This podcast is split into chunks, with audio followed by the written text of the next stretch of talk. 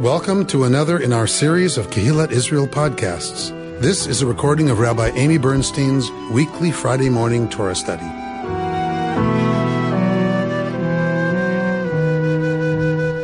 Because this week uh, is the Parsha that is assigned to Sukkot. So generally we read the portion um, that is assigned to Sukkot.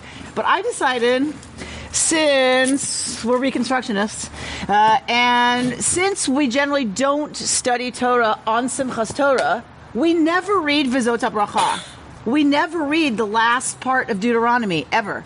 We read it as part of our Simchas Torah celebration, but we don't study it in this forum. So sitting in our sukkah, I thought this Friday, because you know I'm kind of into, you know, what poor Moses uh, this week. Um, I decided let's look at Vizot Bracha, and we're going to look. We're going to actually read the death of Moses, which happens at the end of the book of Deuteronomy, and then I brought for you a collection of midrashim around Moshe's death. Because I keep telling you, there's all these midrashim where Moses talks to God. Right? I keep telling you and telling you, and then it's like, okay, but I never. We haven't taught it. Um, and so we're going to look at some of the midrashim around Moshe's death uh, to expand our right depth of uh, knowledge of the tradition around uh, this part of the story, and you'll tell me afterwards whether I made it better or worse. Uh, okay. So um, let's also say a bracha for sitting in the sukkah. One of the greatest mitzvot we can perform is to study Torah in the sukkah. Rita, thank you for urging us on to have our Torah study, just like the Israelites did in the desert. if you're a little uncomfortable, that's okay. the point of living in the sukkah is to not be comfortable. That's the whole point of living in a sukkah for a week. Is that we leave our temperature controlled, well, not that the chapel is ever exactly temperature controlled, um, but, but we leave our pseudo temperature controlled environments where we're sheltered and warm and, and cool if it's hot, and we come out into the elements and we come out to remember that we're fragile and that, you know, we are as safe as we our illusion has us believe we are inside in concrete and glass. In fact, you know, we're fragile, which is what we're talking about. Um, Rabbi, can we skip the prayer for Geshem? yeah, let's skip the prayer for rain. Um, although the prayer for rain is the is prayer for rain in the land of Israel, so it really wouldn't matter all that much if they were answered. Uh, but yes, let's let's say the bracha for sitting in the sukkah. Leishev basukah is the bracha. Baruch ata Adonai Eloheinu melech haolam asher kidshanu b'mitzvotav v'tzivanu leishev basukah. Other than mikvah, sukkah is the only uh, mitzvah that we enter.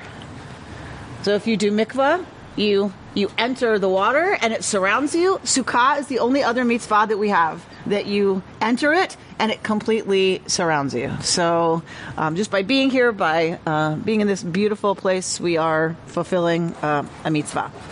So let's look at, we're going to look at Deuteronomy. Let's look at the very beginning of the Parsha so we get a sense of how it starts. And then we're going to skip. Sure. This is the blessing which Moses, God's envoy, Chapter 33 of the book of Deuteronomy. chapter 33, verse 1. 12, page 1273. This is the blessing which Moses, God's envoy, bade the Israelites farewell before he died. He said, Yudhe Vavhe came from Sinai and shone upon them from Seir. God appeared from Mount Paran and approached them from Ribeboth Kodesh, lightning flashing at them from the night, from the right. Lover indeed of the people, their hallowed are all in your hand. They followed in your steps, accepting your pronouncements. When Moses charged us with the teaching as the heritage of the congregation of Jacob, then God became king in Yeshurun.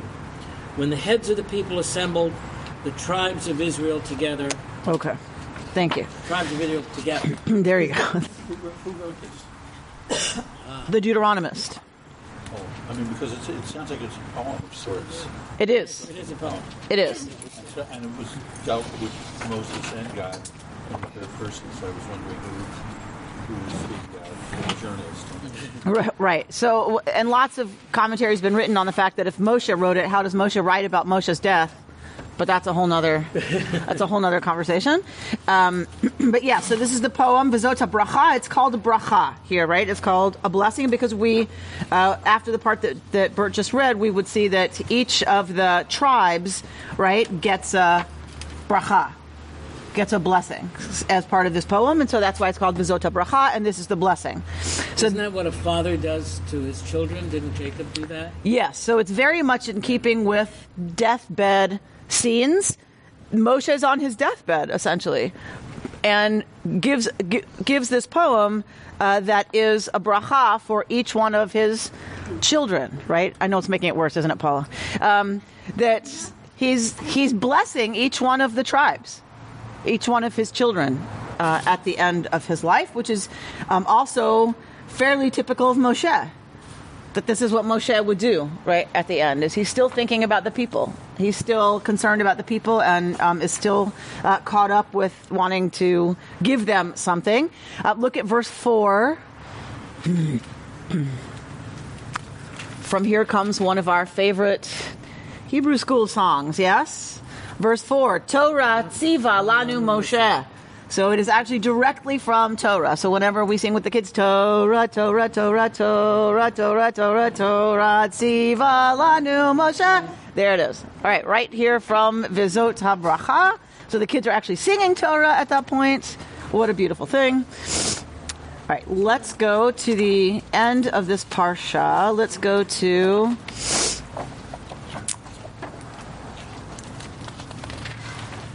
Let's go to chapter 34, verse 1. Moses went up from the steppes of Moab to Mount Nebo, to the summit of Pisgah opposite Jericho, and Yudhe showed him the whole land, Gilead as far as Dan, all Naphtali, the land of Ephraim and Manasseh, the whole land of Judah as far as the western sea, the Negev and the plain, the valley of Jericho, the city of palm trees as far as Zoar. And Yudhe Vavhe said to him, This is the land of which I swore to Abraham, Isaac, and Jacob. I will assign it to your offspring. I have let you see it with your own eyes, but you shall not cross there. Okay, let's stop there. Here's a map uh, of Israel, and here's Mount Nebo. Yeah. Okay? In Jordan. Right? So here's Mount Nebo, and here's the. I can't see the the border. So here here's the board. Here's the. This is the Jordan River here. Right? So here's the Jordan River. So it's from way across the Jordan River that Moshe is seeing Israel. So God shows Moshe, so presumably God points out, right, what everything is uh, to Moshe, and and says, you know, I'm essentially I'm fulfilling my promise uh, that the offspring of Abraham, Isaac, and Jacob are going to inherit this land. All right, go on, Bert. So Moses, the servant of Yudhe died there, in the land of Moab, at the command of Yudhe.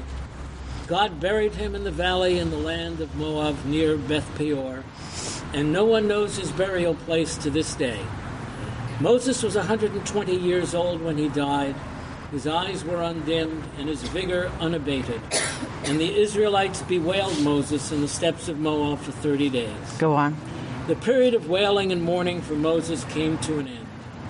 Now Joshua, son of Nun, was filled with the spirit of wisdom because Moses had laid his hands upon him, and the Israelites heeded him, doing as Yudhe had commanded Moses. Never again did there arise in Israel a prophet like Moses, whom Yudhe singled out face to face for the various signs and portents that Yudhe sent him to display in the land of Egypt against Pharaoh and all his courtiers and his whole country, and for the great might and awesome power that Moses displayed before all Israel. We say together, Chazak, Chazak, Venit Chazek. As we finish this book, we and we will start Genesis before we leave today, uh, so that we are never, God forbid, between books of Torah. We never take a break. Uh, we are eager to start uh, the next book after finishing this one. Chazak, Chazak, Venit Chazek. May we be strengthened and continue to be strong so that we can study Torah. So the question always comes: Well, if Moshe wrote the Bible, right? If Moshe wrote the Torah, and God told Moshe, like dictated, then so imagine what the rabbis do with Moshe writing this part. Somebody just added on this little bit at the end. Took took the pen, took the chisel out of Moses' hand. So the problem with that is Moshe's on the mountain by himself. And Nobody it's not nearly mysterious and, and mystical enough. You know, strange I'm things more happen. practical. I'm more practical. Very practical. Whose is ours to Uh, so the rabbis have many moving midrashim about Moshe coming to this part and writing this part of the Torah. Right, he weeps as he writes this part of Torah. Um, so we're going to look uh, at midrashim around, as I said, uh, the death of Moshe. And I have While we pass that out, I relating Uh-huh. to what Paula said. I think God may have been lying to Moshe. okay. That There we go. Moshe was old, Sorry. his leadership potential was waning, and to save, in effect, to save his face, God may have told him a compassionate lie. So, so you think maybe God was lying when God said you're not going to see the promised land because you screwed up? That That- God maybe maybe is- God didn't want to go through all of the negatives and all of the bad stuff that Moses did that just would have chopped down Moses and was kind of trying to be kind to Moses. Okay, so now what you're arguing, Bert, is that Moses Moses was even more deserving of not seeing the promised land than Paula thinks, right? So that he had so many strikes against him, and God was trying to protect his dignity by only dealing with one. Right, that it was time to it was time for him to move on. Ah, so that that might be different, right? That God knows it's time for him to move on, but makes up a mistake that Moshe made. Well, it's a midrash. It's, okay, that's Bert's midrash. midrash. Um, I don't know what that does for God exactly, right? Like I don't know how that Maybe works. Makes God compassionate. I think I'd rather be told your time is over, Amy, as as the leader, rather than because of that sermon you gave, right on Yom Kippur, we're done with you. Like I, I you know, I don't know. I'm trying. I, you I'm are, trying. and we love that about you, Bert. yes, Rita. I don't understand. It says um, God singled him out and he saw him face to face. I thought he never saw him face to face to face. That was the point. Right. So, anybody want to go with that one? ostensibly on Sinai, Right.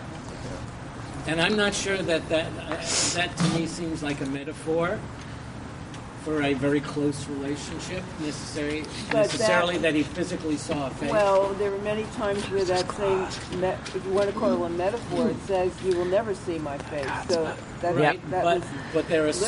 psalms that say, "God, don't turn your face away from me," which is kind of a metaphor for ignoring me. Rabbi, Uh, yeah. yes, Laura.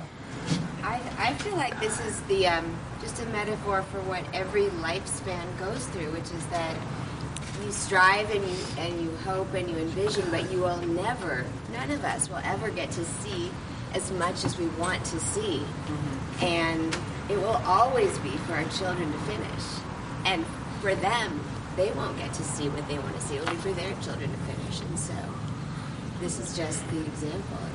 Can you talk a little bit longer? I feel like this is a, a metaphor for um, for all lifespans, which is that we'll never get to see the end of what we want to see, and it's for the next generation to take another step forward. So, um, so I think metaphorically, that's absolutely, absolutely the message. Um, I think Rita's concern, if I read her right, is, but it says in the text, panim el panim, face to face. I think the, so there is some argument in the literature about is this just, are there variant traditions? Right, that you know that this is using uh, an idiom that is is literal. In which case, it argues with one that says you can't see God face to face. But um, I think most most of us harmonize it by saying it, it is an idiomatic expression, m- meaning Moshe and God communicated in a way that was more direct than so face to face doesn't mean I see your face necessarily, right? So if God is in the cloud and God is in the smoke and God is, you know, whatever, that Moshe and God may be face to face, it doesn't mean Moshe sees a face. Does that make sense? And, and kind of like Bert was saying, like when we say the bracha, may God lift up God's face towards you, it doesn't mean I see God's face, but presumably it's there and lifted up towards me. Um, and so Feel God's presence. so that, that Moshe had a more direct communication with God than any other prophet that we have. George, you've been waiting to say something?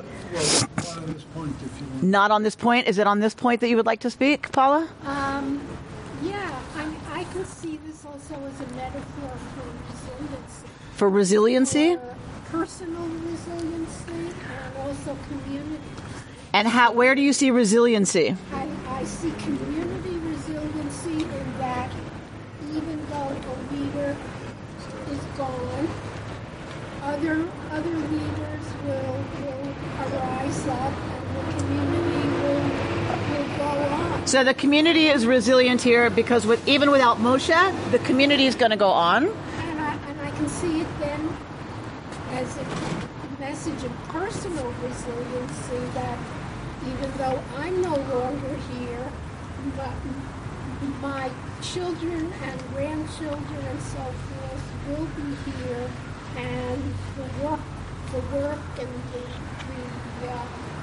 wisdom that was important to me is going to live on through me, even though I won't be physically here. So the personal resiliency is in the people who you leave behind, right? Who are your legacy, if you will. Um, okay, so a, a message of resiliency.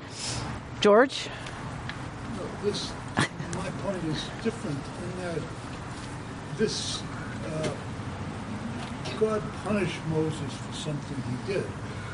Reconstructionists says that the Lord does not reward or punish individuals for their acts. So this is, is this inconsistent with the Reconstructionist interpretation? So the the question is um, because we're Reconstructionists and, and and our we don't believe in a theology that says God rewards and punishes individuals for things they do or don't do. Is this inconsistent with Reconstructionist theology? So I would say it's not so much inconsistent as complementary. Like it's we don't take it literally. This is a story.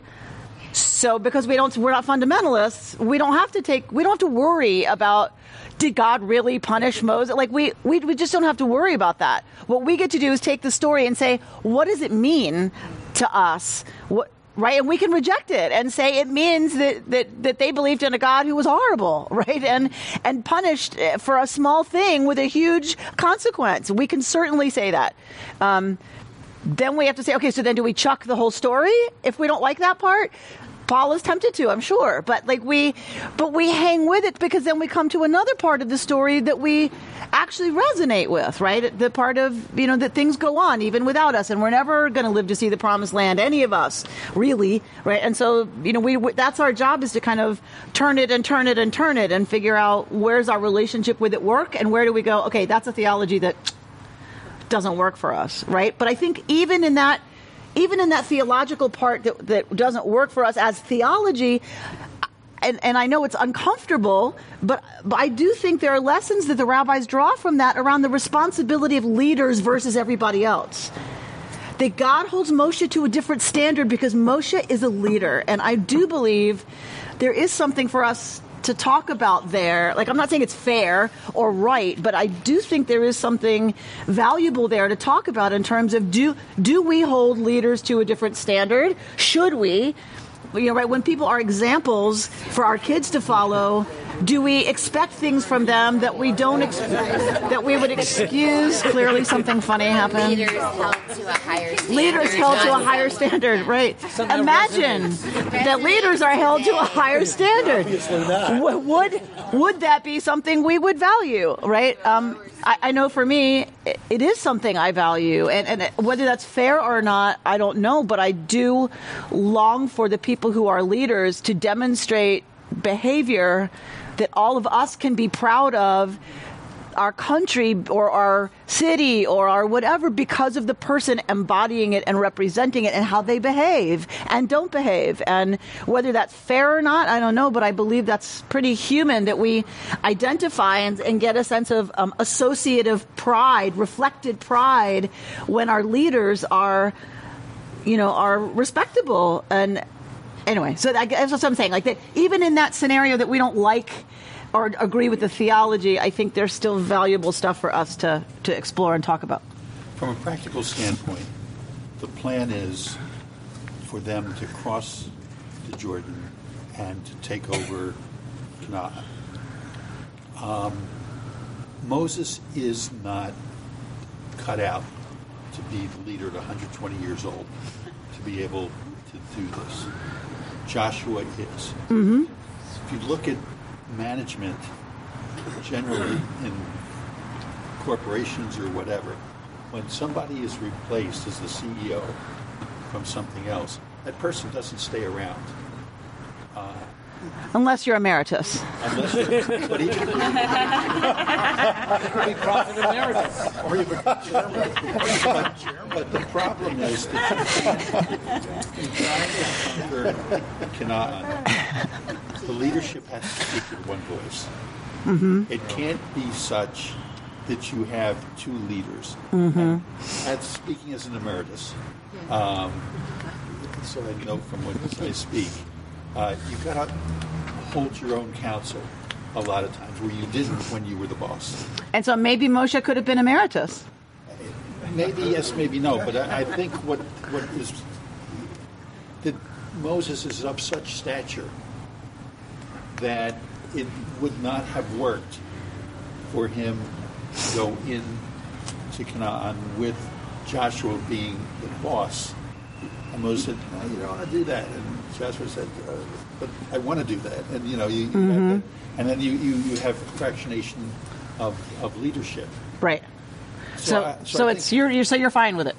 I, I That it's the natural course of I think it's a practical what needs to happen. Particularly since you have a, a 120 year old, you know, leader being a war leader.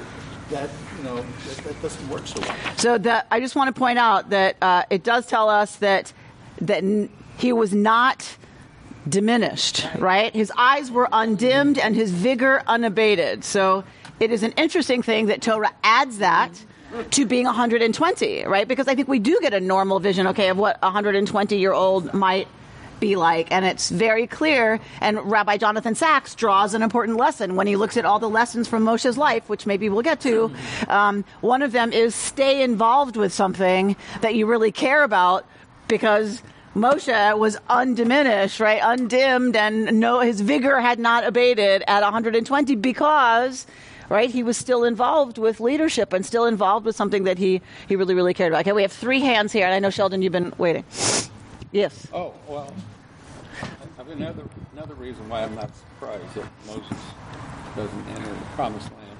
Because you've told us many times this whole generation that was slaves in Egypt would not get to the promised land. That's why they're wandering for 40 years. So they would all die off. And why should the leader be special? He goes to the promised land while that whole generation does not. He's part of that generation. He was a slave also. So Well, he, he was never a slave. He was uh, raised in the, in the palace by Pharaoh's daughter. He was raised as a prince of Egypt. But in that sense, maybe God is more democratic and saying, you're of that generation, and that generation we know needed to pass. You've raised up the next generation. You, your job is, your time is done. Yeah, it just, it just, it just, he's part of that generation. You would expect him also to not. To not make it. But there were two other special guys who did make it. They Right, Joshua and Caleb. Special. There could have been three. I, I, I feel for, for Paula. You feel for Paula? I'm trying to think of some way to make Paula feel a little better about it. I- I- Another way, I speak in a- think, you another have way, to speak in a louder the, the way the way I read you know, is, is actually God makes Moses' death as beautiful as he can. So we're going to go to that. We're going to go to God making it as beautiful as possible. Mark? I was just going to say that it keeps this whole dialogue at the level It keeps this whole what keeps this whole dialogue at the level of human beings? Torah study. Torah study? I mean Torah, Torah. meaning that even Moses, the greatest of all prophets, is still human, will die. We will all die, and this is his time. And that is another lesson Rabbi Jonathan Sacks draws from this this whole business of Moshe is we are all human, no matter how great, no matter how important we think we are or we actually are, and no matter how much change we affect, no matter how much people look up to us and revere us, we are human. Whatever human we do that to is still human and is still going to die. And in that sense, we are all the same leaders and followers and heroes and villains alike. George? And the, the people think that Moses is great. Do, do people know that God punished him with this death? Ah, that's a very good question. George is asking Does do the people know that God punished Moses? And why? It's a very good question. Another way to look at it would be to see that should Moses stay powerful, a decision maker, etc., he would undercut the succeeding generation.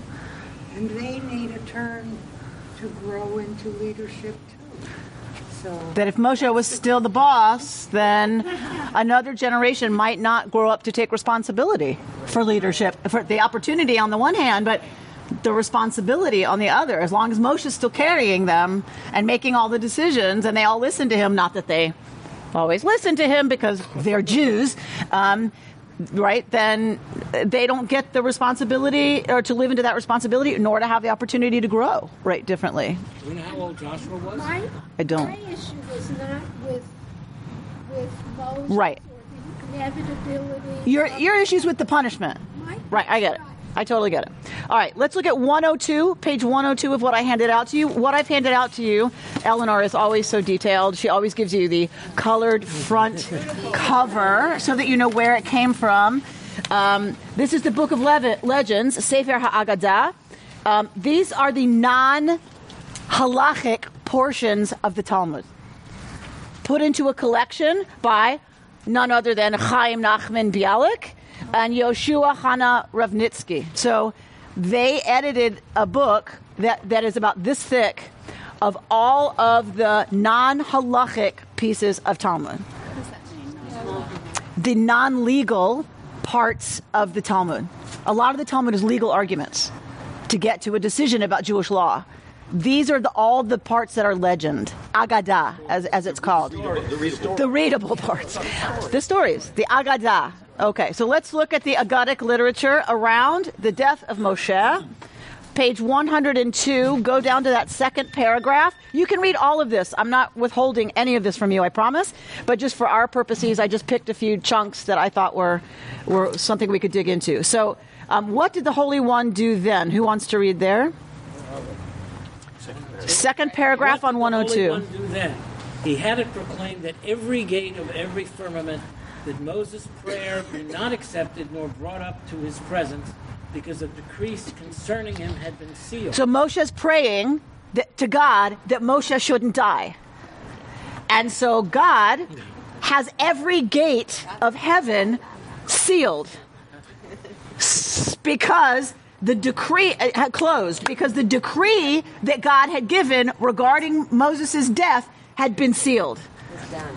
But but you have to ask this. I, you got to love this stuff. If if it had been sealed, the decree, why does God have to close the gates? What does that suggest? That Moshe's prayer might have gotten through them. Even though the decree had been given and sealed, God is afraid that Moshe's prayers will work. Many times, many times in the past, Moses has argued with God and has won. Many times in the past, and we're going to see. Uh, make sure I get to that piece. Make hold me accountable that I get to that piece because it's a really important piece. It's a real beautiful piece of this. That's exactly right. So God knows Moshe has argued with God before and persuaded God. So God is making sure to cut off any way that Moshe's prayers could possibly get in to influence God. Have you ever given a decree to your child and then are like, okay, go away? Right? Because if they stay around long enough and look at you with that look long enough, right? You know that they have the ability to have you change the decree. All right. So next, Still, as the sound of Moses' prayer to him above grew even stronger, the Holy One summoned the ministering angels and commanded them, Go down in haste, bolt all the gates of every firmament. For Moses' prayer was like a sword, ripping and tearing, and nothing could stop it. so imagine the strength of Moshe's prayers that he not die. Right? So that's one really poignant image is that's how strong Moshe's prayers are, how much he doesn't want to die. But also look at God. Like, right? It's really impacting God. It's like God's afraid of his God, own compassion. God is very afraid of God's own compassion because Moshe's prayers, because we don't know if it's Moshe's prayers in general are that strong, or are they that strong because God is is weakening, right? That Moshe's prayers are strong because it affects God, not because they're just strong. They're strong because they God is like right. It's strong to God, right? And and that that's threatening. Linda. I think I think maybe Moses is unwilling to let somebody else take over. I mean, that's what it Well, so like. It's so we we don't know Moshe's motivation. What we know is he doesn't want to die. Right? We can then imagine. We can write our own midrashim about. Okay, is it because he doesn't want to turn over the reins? who have been in uh, leadership places. Sometimes they don't want to give up once their time is up. Some people don't want to give up their power once it's time. I think I think he just wants to make it to the promised land, and then he could die. Susan thinks no, it's not power. He wants to make it to the promised land, and then he would be okay with dying. Okay. I agree. All right. Linda agrees. Whew, okay, we got an agreement there. Okay. Bert. In that instant, Moses said to the Holy One, Master of the universe, known and revealed to you is the trouble and pain I suffered on account of Israel until they came to believe in your name. How much pain I suffered because of them until I inculcated among them the Torah and its precepts. Precepts. I said to myself, as I witness their woe, so will I be allowed to witness their weal. Yet now that Israel's weal has come, you tell me you shall not go over this Jordan. Thus your Torah, which asserts, in the same day thou shalt give him, his hire. You manifestly turn into fraud. Okay, what just happened? Snap. What just happened? He's quoting God's word to God. Moshe saying, Everything I've suffered with this people. You know how I've suffered for this people. So I figured, well, I've suffered for them, and now when they're coming into the good stuff, I'll get to see the good stuff, right? But then in Deuteronomy 3:27, God, you say, "You shall not cross over that Jordan." Well, then what you're doing, God, is violating your Torah. Because in 24:15 it says, "In the same day shall you give a laborer their hire." Meaning I've put all this work out. Now you're supposed to give me my pay. Right? Now. Not right, right like eh, so you're you're vi- you've turned your own Torah into fraud. Okay. This echoes Abraham, who was kind of saying, You're a just God, so don't destroy Sodom and Gomorrah. And this echoes Moshe. What will the Egyptians say Right. about you if you destroy this people? Right? Like this is Moshe's pretty good at Okay, And so you manifest. throwing it back. You You're manifest. the first union organizer. the first union organizer. There you go. Hey, the first lawyer. The first lawyer. You manifestly turn into fraud. Is such the reward for 40 years of labor that I labored until Israel became a holy people loyal to their faith? The Holy One replied, Nevertheless, such is the decree that has gone forth from my presence. Then Moses said, Master of the universe, if I'm not to enter the land alive, let me enter dead, as the bones of Joseph are about to enter.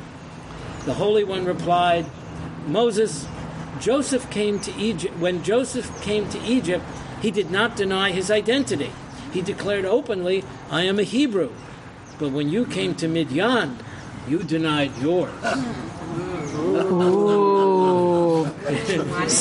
So, so if you look at your footnotes, it says because Joseph says, "I was stolen away from the land of the Hebrews," so he confesses that he's a Hebrew. Uh, but Jethro's daughters, when they go to say, "Oh, this beautiful man helped us with our sheep," they say he's an Egyptian. So God is saying to Moshe, "You allowed yourself to be understood to be an Egyptian. Joseph at least announced himself as a Hebrew, so his bones are going in. Yours are not." Okay. Then Moses said, Master of the universe, if you will not let me enter the land of Israel, allow, allow me to remain alive, like the beasts of the field, who eat grass, drink water, and thus savor the world. Let me be like one of them. At that God replied, Enough. Speak no more to me of this matter. So again, we're quoting Deuteronomy chapter 3, verse 26, when God says, Enough. Enough. We're done with this conversation. This is quite an argument. I know, right?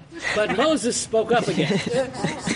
Master of the universe, if not like a beast of the field, then let it become like a bird that flies daily in every direction to gather its food and in the evening returns to its nest.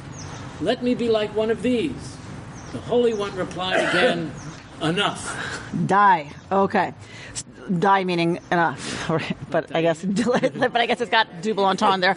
Um, so if I can't go in alive, let me go. Let my bones go in. If my bones can't go in as human bones, let me be an animal and just enter the promised land like as a sheep or something, grazing.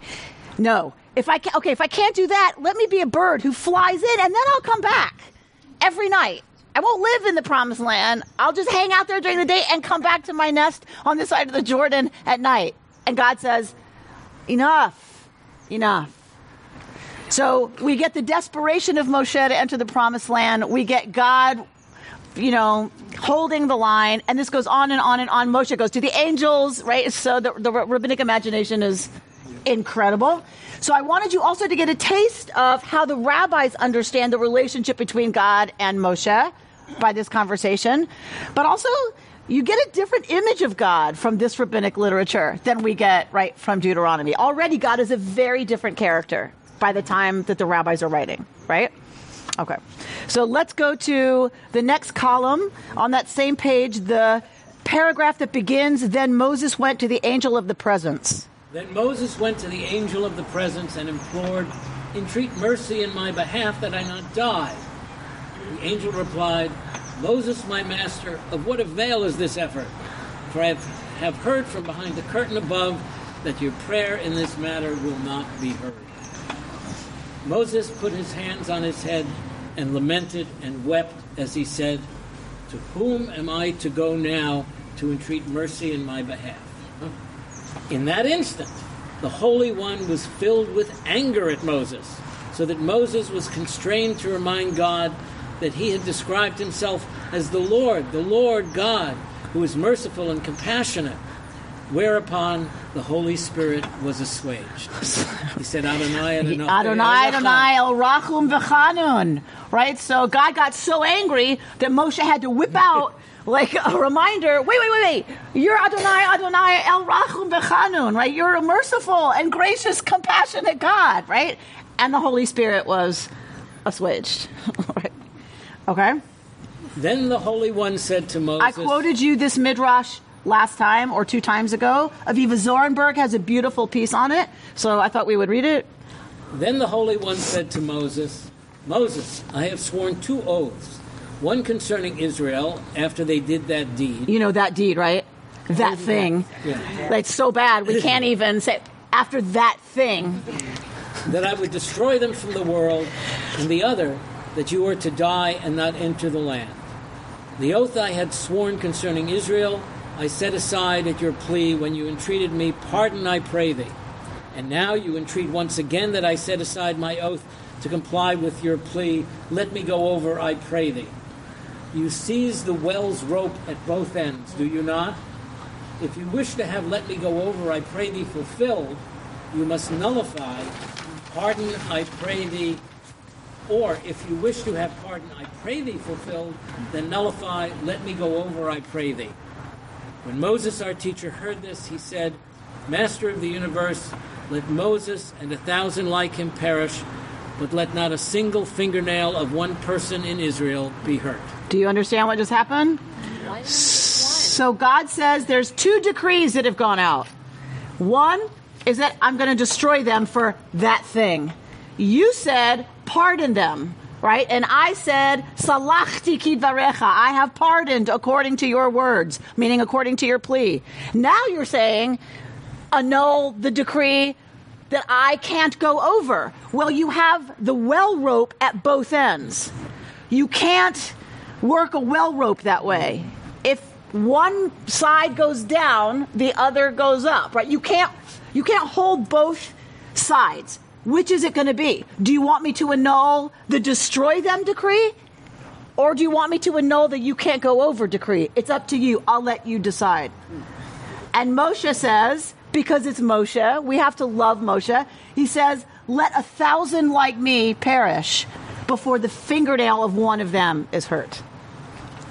Meaning he's accepting mm-hmm. the decree as long as God promises not to hurt the people. Why does it have to be one or the other? That's you can't have it both ways. That's because you, that's because you created this image of yeah, the that's the metaphor God uses. God's given him one shot, so you can't have, but you can't have it both ways. You can't have it both ways. You cannot have your well rope and eat it too. you, you, this is how this is how it is.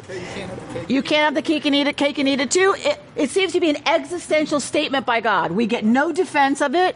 We get God is saying there's two decrees. Pick one. Mm-hmm. Pick one. They can't both be annulled. You choose. I will give it to you to choose. It is arbitrary, though. He's arguing. Yeah, he's negotiating. No, it's arbitrary that you can only have one. so, one. Robert is arguing. We use it even today. You can't hold the well rope at both ends. You can't have your cake and eat it. We we kind of get it that in life there are choices. I mean, I hear I hear everyone who's saying, "But God made it so." I totally understand that. The rabbis seem to accept in their story that that's how it is. You can't, for whatever reason, you can't have both. Pick. And Moshe, this is more about Moshe picking, I think, than it is about right God's decreeing that you can't have them both. But the story is that Moshe says, "Okay, better than a thousand like me should perish than one of them should be hurt." Okay. Nevertheless, Moses said to yeah, God. so nevertheless, nevertheless, Moses says to God. Nevertheless, Moses said to God, Master of the universe, shall the feet that went up to the firmament, the face that confronted the presence, the hands that received the Torah from your hand, shall these now lick the dust? The Holy One replied, Such was my thought from the very beginning, and such must be the way of the world. Each generation is to have its own interpreters of Scripture. Each generation is to have its own providers. Each generation is to have its own leaders. Until now, it had been your portion to serve me, but now your disciple Joshua's portion to serve has come. So, exactly what all of the wisdom around this table has said so beautifully in so many different ways. The time has come. Right. Your lot is finished. And it is now somebody else's turn to serve me the way you have served me and to lead the people.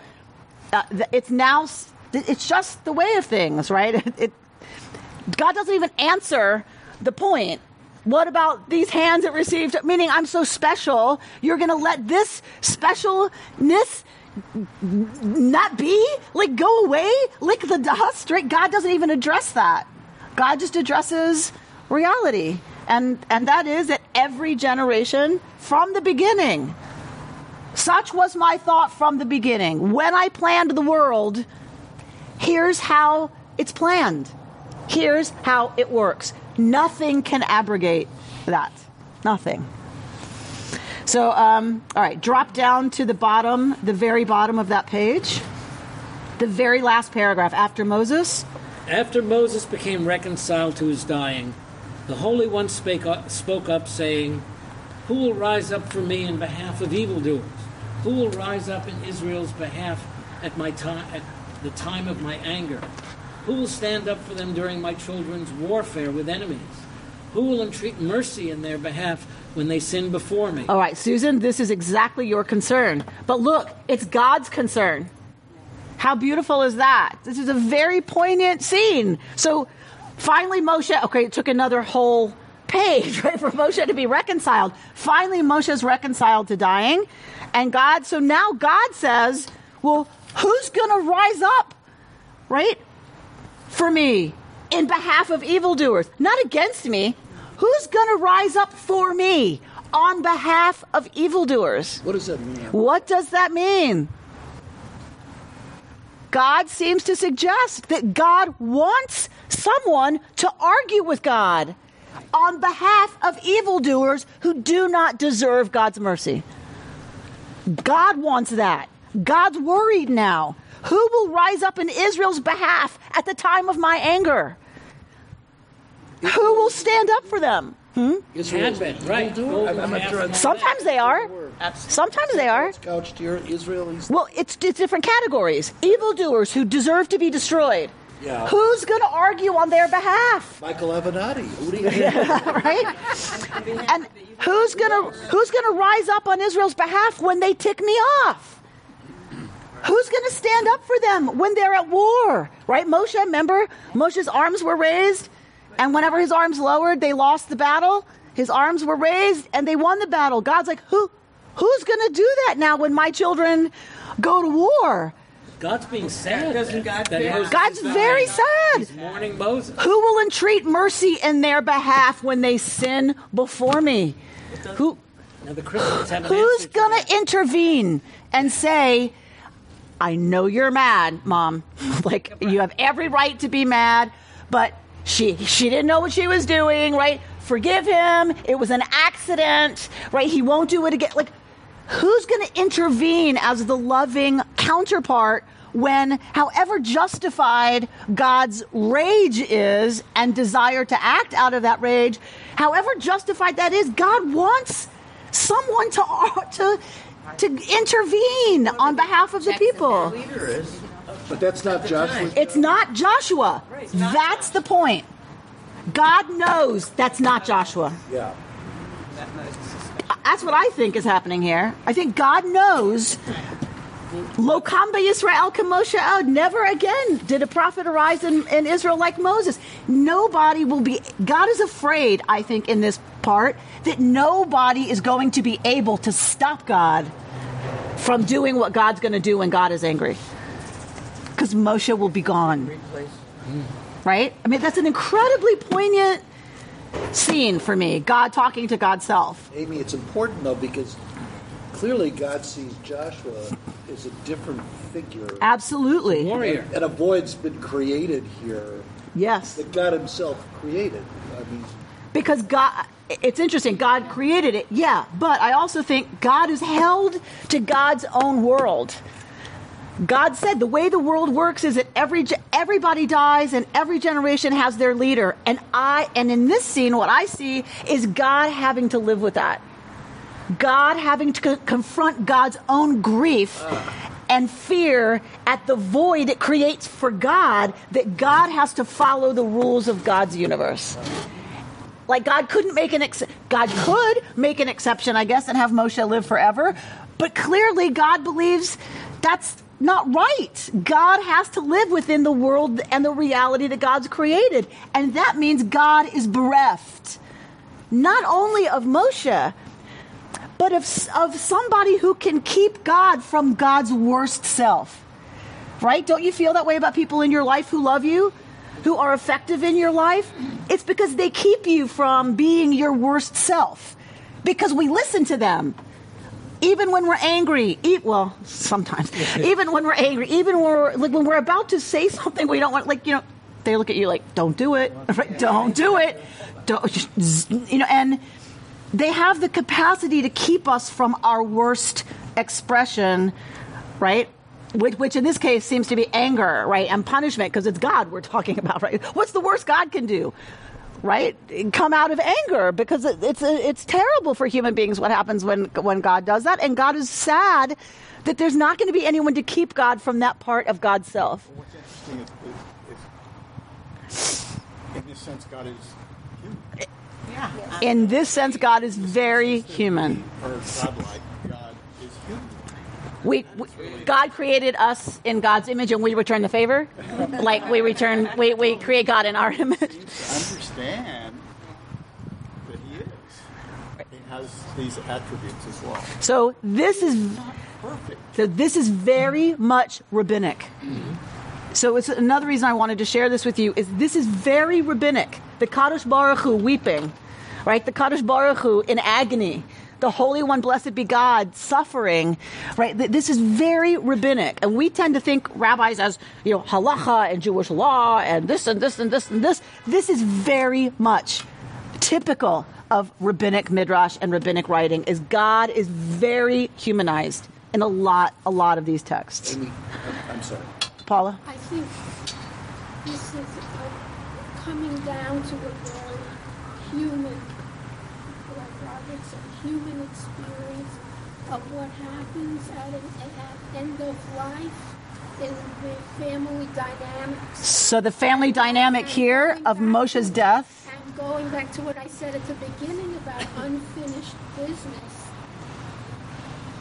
the part of finishing the business at, the, at an end of life within the family dynamics is to um, for the family to allow the, the person who's on his or her deathbed to, to to go, to die, and to reassure each other that um,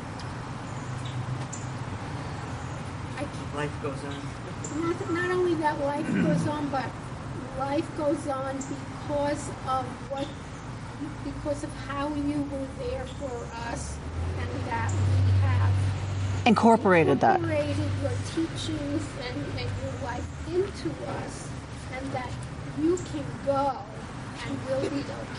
So Paul is talking about end of life family dynamics, that there's, first of all, the need to let the person die, to let them go, but also to assure each other and the person maybe um, that, um, that who they are and the role they've played has now been incorporated because of who they were and how they modeled that. It's been incorporated into the survivors and that they can now take on that role. Uh, what I see is God does not think that's going to happen. There's no one to say that to God. There's no one to comfort God here. But, No one. but that's a lesson that we can take forward. Absolutely, that we, sh- we shouldn't let this happen. No, that David? Does this, does this raise the the issue of the Jewish belief in a Messiah that we're looking no, for someone to intercede with God? that is not the role of Messiah. What then? That is not the, the understanding in then Jewish tradition of Messiah. over? Once, in other words, the view Moses is gone. God is saying, "There's no one to intercede. I want someone to intercede." Do we? We never create an intercession. No. It's all God. Christianity does. God- we don't. right, God, does for different reasons. God is left Right. alone. God's left alone. God's left alone to sit with this now forever. So God's going to have to deal with God's anger forever now. So, of course, now I want you to hold this image in your head every time we stand in front of the ark at the High Holy Days and sing Adonai, Adonai, El Rachum Vechanun. Who becomes the intercessors? We do. We are. We are now trying to talk to God to move God off Kisei Hadin, the judgment seat, onto the throne of Rachamim, of compassion, that we become the ones to intercede, right, on behalf of us and our children right? Forgive us. This is why I don't like okay, don't repeat it outside of here.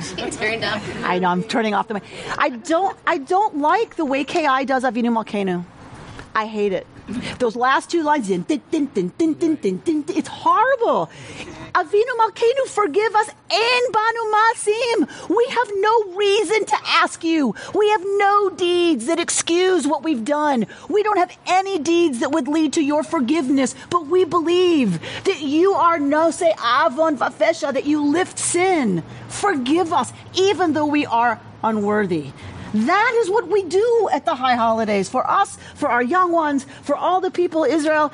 Forgive us. Write us in the book of life, even though we don't deserve it. We have no business coming before you. We know we have messed up. Th- that I want to. I want us to hold that next time we're standing at the open ark and and really get it that th- this this was what Moshe spent his life doing. Holy One, they don't deserve it. I know. But you are a God of compassion. and mercy, forgive them, right? And of course, I don't so much project it out that way, right, as a liberal theologian, but I do pray those words in earnest every year. Like it brings me, used to bring me to tears. Now, It's like, da, da, da, da, da, da, da. So, but in Duluth, I cried every year when we sang that. We sang it a cappella, we sang it in harmony, and we cried Be- because the power of wanting to be forgiven is still there, of wanting to do it differently, of wanting to change. And, and as Reconstructionists, I know we have a different relationship to prayer than, than what we see here in classical literature, but I think the pathos is still there, right? The, the absolute longing to be heard, to be forgiven, to have the universe respond with love and support and tenderness to our worst edges. Um, I think that's, it's so poignant that, the, and the rabbis have this gift for, for really lifting that up. And to have God feel, right, some of this is just, it's a really, I think it's a really important transference that the rabbis, I mean, I know they're human, I get it, like they're personifying God, I get it. But I- I think it's really, I don't know, I love the rabbis. It, this literature really, I find, Mike, turn your mic back on. I, I left it on because I realized that um, most of the people in the world don't really care what I think about how we do people. I- There's one person who's going to hear, and I'm going to hear about it. All right, so so 103, um, come down to the paragraph that begins. So it is with me. So God is going to Metatron, one of the angels. Oh yeah, you're gonna have to do some studying to know who these folks are. So it is with me, the Holy One said to Metatron, I weep not only for Moses, I weep for him and for Israel as well. Many times they provoked me and I was angry at them. It was he who stood in the breach before me to turn back my anger. Right? So God again saying, right, it's not just him I weep for, it's what he did. How it affected me, God, right? And because he was able to turn back my anger. All right, so let's we go. skipped that wonderful story about the wife and the child. Oh, yeah, yeah. Go to 104. But I mean, because it's, it's similar. I thought, let's stay with the literature rather than um, a metaphor that they go into. But yes, it's a beautiful story. 104, go down to the paragraph, but a divine voice came forth and said. But a divine voice came forth and said, The time has come for you to depart from the world. So, meaning all this has been like, okay, another angel and Samael and Gabriel and blah, blah, blah, blah, blah, blah, blah. And finally, God's like, okay, enough. We're, we're, enough. Mo- the bat kol. We see this character a lot in rabbinic literature. A bat kol, a heavenly voice. Um, it's never defined, but it is understood to be revelatory. Whatever it says is what God is saying. Um, but it's an interesting metaphor. And, and in Hebrew, bat means daughter. So it's really daughter of the voice. But a divine voice came forth and said, The time has come for you to depart from the world. Moses pleaded with the Holy One, Master of the universe, for my sake, remember the day when you revealed yourself to me at the bush? For my sake, remember the time when I stood on Mount Sinai, 40 days and 40 nights? I beg you, do not hand me over to the angel of death. Again, a divine voice came forth and said, Fear not, I myself will attend you and your burial. Moses pleaded, Then wait until I bless Israel. On account of the warnings and reprimands I heaped upon them, they never found any ease with me. Then he began to bless each tribe separately. But when he saw that the time was running short, he included all the tribes in a single blessing. So that was Vizot Bracha. Right, all that stuff I was saying, Moses at the end of his life, he's, his last gift is to bless the people, but the rabbis elaborate on that. God says, Moshe argues one last time. The feet that stood at the bush, really? Right? And, and, and God says, and a bat Kol says, it's time. Like, and, and so what does Moshe do? Moshe says, I was so busy exhorting them all the time and reprimanding them and yelling at them all the time that they never had any peace with me, right? You're going to a deathbed scene, aren't you, Paula? So, right, I was always yelling at them and criticizing them and telling them the ways they weren't enough and that they weren't measuring up. Now that I'm dying, let my last thing be to bless them. Let me tell them that they're just fine and wonderful and lovely just the way they are. Let my last interactions with them be to tell them how proud I am of them and to see what's beautiful in them. Um, and so Moshe gives the Zot HaBracha, gives all these blessings. And so the rabbis are explaining why we have all these blessings at the end, right, as the last Parsha, which is a beautiful interpretation, I think, um, that Moshe knows he's been cranky with the people and wants to leave them in a different tenor and tone than he's lived with them, which sometimes happens at the end. Sometimes it does happen. He has forgiveness here. Yeah, he wants to be remembered really as the one who's always. So Linda says it's because Moshe wants to be remembered by the people differently than how he lived. It can be both. It could be both. Um, okay, go ahead. Then he said to Israel, Because of the Torah and its precepts, I troubled you greatly. Now, please forgive me. So I was holding you to the standard of Torah that were given to me, right? No idols. And then you did that thing. Like I had no choice, right? You know, but forgive me for all of the ways I was hard with you because I was going by the standards I was given. They replied, Our master, our Lord, you are forgiven. In their turn, they said to him, Moses, our teacher, we troubled you even more. We made your burden so heavy. Please forgive us. Moses replied, You are forgiven. like, like, oh, how beautiful is that? What a great scene. What a great scene. They get it. They finally get it. And guess what? It's too late, right? On some level, it's beautiful and it's like it's so poignant because it's too late. Like they finally realize the trouble they've been and they ask forgiveness and Moshe gets what a, you know, he's been and finally asks for, and, and then they'll, they'll, they'll, what do you call it? Um, reconcile and he's gonna die. I know! I know! But it's just, I don't know. It just, just doesn't seem fair. Okay. Uh, Bert? Again, a divine voice came forth. The moment has come for you to depart from this world. Moses replied, Blessed be his name. May he live and endure forever and ever. Then he said to Israel, I implore you, when you enter the land, remember me and my bones, and say, Alas for the son of Amram, who had run before us like a horse, yet his bones fell in the wilderness. Again a divine voice came forth and said, Within half a moment you are to depart from the world. Moses lifted both his arms, placed them over his heart, and called out to Israel, Behold the end of flesh and blood. Moses arose and washed his hands and feet, and thus became as pure as the seraphim. Keep going. Then from the highest heaven of heavens, the Holy One came down to take the soul of Moses, and with him three ministering angels, Michael, Gabriel, and Zagzagel. God was not going alone on Michael this mission. laid- God took three angels. Michael laid out his spear. Gabriel spread a fine linen cloth at his head, while Zagzagel spread it at his feet. Michael stood at one side and Gabriel at the other. Then the Holy One said to Moses, Moses, close your eyes. And he closed his eyes. Put your arm over your breast. And he put his arms over his breast. Bring your legs together. And he brought his legs together. Then the Holy One summoned Moses' soul, saying, My daughter, I had fixed the time of your sojourn in the body of Moses at 120 years. Now your time has come to depart. Depart, delay not. She replied, Master of the universe, I know that you are God of all spirits and Lord of all souls. You created me and placed me in the body of Moses 120 years ago. Is there in the body is there a body in the world more pure than the body of Moses? I love him and I do not wish to depart from him.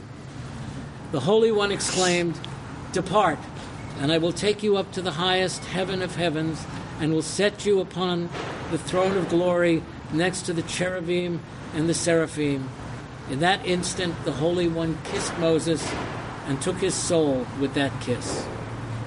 At that, the Holy Spirit wept and said, There hath not arisen a prophet since in Israel like unto Moses. The heavens wept and said, The godly man is perished out of the earth. The earth wept and said, The upright among men is no more. The ministering angels wept and said, He executed the righteousness of the Lord. Israel wept and said, And his ordinances are with Israel. These, as well as those said together, let him enter in peace and rest on his couch. But I feel so bad for Moses this year. Um, right, right. So we, this is to the point where I said about God making it as beautiful as God could. God keeps assuring Moses, and interestingly enough, Moshe's soul, the daughter, that right because neshama, neshama is female, is feminine. The soul is always feminine, right? Elohai neshama shenatata bitehora he. Pure is she. Right in Hebrew, he is she, she is. Um, huh? God's daughter. The soul is God's daughter.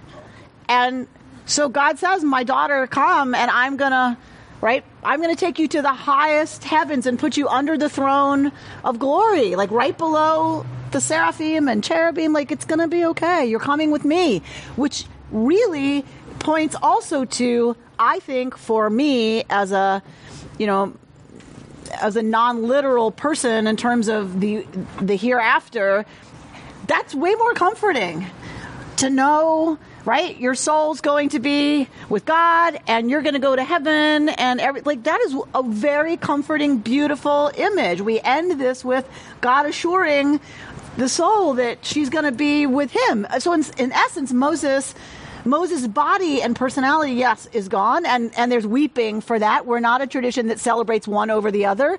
There's we- real weeping for that. The universe weeps for that. And there's this image that a part of Moshe, right, goes, the part that is of God returns to God. And and metaphorically, I, I really believe that's true. We, we return to what we emerged out of. And I think for people who have a much more literal understanding like this, it's a lot more comforting. At the, I feel like they have a lot more comfort than I do. At the end, I got into an argument with a very prominent rabbi that I was invited to dinner with by a congregant, and we had a very, I was getting really uncomfortable and and upset because he is teaching right now a lot about the afterlife and he said, I think every rabbi has a responsibility to teach about the afterlife because it is a comfort to people and they need that. And I said, I can totally respect that for a rabbi who believes in the afterlife. What about those of us who don't believe in the afterlife? You expect me to teach something that I actually don't believe? I can't believe a rabbi would encourage me to teach something that I don't believe. And he said, It's not about what you believe. That's not important. What's important is that people have comfort at the end. And you, as a rabbi, are one of the only people who can give them that. And it is your responsibility to do that. You don't have to believe it to teach that it is written in here. No, no, no. He was saying I should be teaching it. That, That is this is what happens. Yes. Well, I think that you could have a responsibility, he could argue, to show people that there's writings about it. And if you find comfort in that, that's fine, but it's not important to. I don't have to believe what you have to believe. Right. But so I- what I'm saying is he was suggesting it's irresponsible of me to tell people I don't believe that. It's irresponsible to do anything other than teach them about the afterlife, that there is one, that they'll be sitting next to God, blah, blah, blah, blah, blah, blah, because that's comfort that they deserve. And if I withhold that from them, right? And I said, but, but if I don't. Well, anyway, so my point being, like, there, because the, the comfort at the end piece is really it's really different, right? For not everybody. Like I, I've seen many people who don't have a literal interpretation of the afterlife or the soul or whatever have a completely peaceful death, knowing it's time to let go, and, and they trust whatever's coming. Like I hope that will be me as well. But I think there is a particular comfort that comes at the end that, right, that some folks have that I am a little envious of. I guess is what I'm trying to say. Yes. There's a, a very scholarly book. Thank you. Called The Death of Death. Um, Death of the death, Death of Death. Uh, and it traces uh, Judaic beliefs about the afterlife from early on through to current. What's interesting is, to me, with regard to this, is that um, uh, the author, who's a well-respected uh, rabbinic scholar, um, basically traces the soul as a separate entity that may go on to much later than when the rabbinic uh, writings here are done. Well, they're wrong then. That's exactly right. I mean, I, sorry. What, what I'm saying, I, I found this very. Uh-huh. Uh, he basically comes down on the side of uh, um, basically resurrection, reincarnation, which is you know, also an ancient Jude, Judaic Yeah. belief. But but the interesting thing is that that I'm, I'm finding that there is this belief about the soul going on Oh yeah. that is um, very much predates what he was quoting. Yep. It's it's right there. I find it interesting that Moses didn't have the comfort that you envy. Right. Moses was kicking and screaming. all the way, right? Um, yeah. I'm going to close with the words of Rabbi Yael Shy, and then we're going to begin Genesis. Rabbi Yael Shy was, is talking about life and death and the death of Moshe. And she says, and Judaism and its infinite wisdom reminds us of the cycle of death and life in the Torah itself. We read this parsha of Moses' death often at the same moment, Simchat Torah, as we restart the cycle over again. Moses' exhale becomes Adam's inhale. Think about that for five seconds. We can and should grieve the loss of Moses and all who have died and will die. We can fear our own deaths, but we have a reminder every year that underneath all the drama and grasping in life, we can let go and find God again.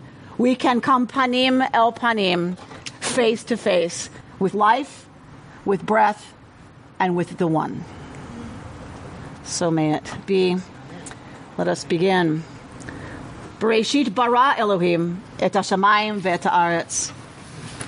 Ve'haaretz hayta tohu vavohu v'choshech al pnei tehom. Ve'ruach Adonai merachefet al pnei hamayim. Vayomer Elohim yehi or vayihi or.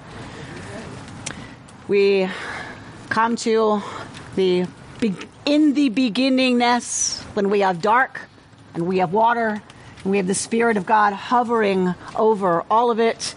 And uh, there comes this moment. We don't get a why. All we get is that God decides, right? That there shall be light. Vay- Vayavdel Elohim ben or uven choshech, and God divides between the now there exists light and what was already there, which is interesting, darkness.